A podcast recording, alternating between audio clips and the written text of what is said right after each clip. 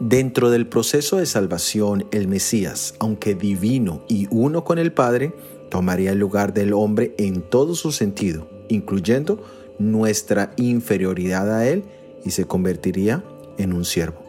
Esto indica que se sometería y dependería de la voluntad explícita del Padre.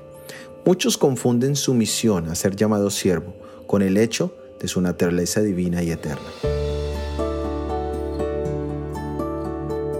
En la epístola a los Romanos capítulo 5 versículos 18 y 19 leemos, Así que, como por la transgresión de uno vino la condenación a todos los hombres, de la misma manera por la justicia de uno vino a todos los hombres la justificación de vida.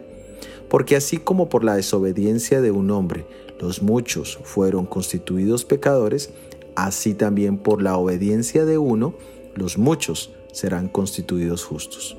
Jesús toma el lugar del hombre caído en pecado con nuestra naturaleza pecaminosa y sujeto a vivir dependiendo constantemente de Dios.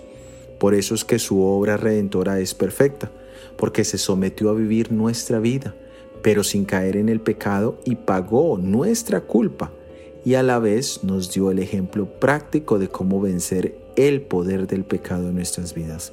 Nosotros, igual que Él, necesitamos ser siervos estar completamente sujetos a la voluntad del Padre.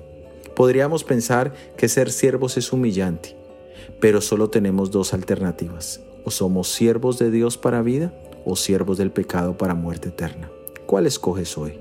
Soy Óscar Oviedo y este es el devocional Jesús en 365 días.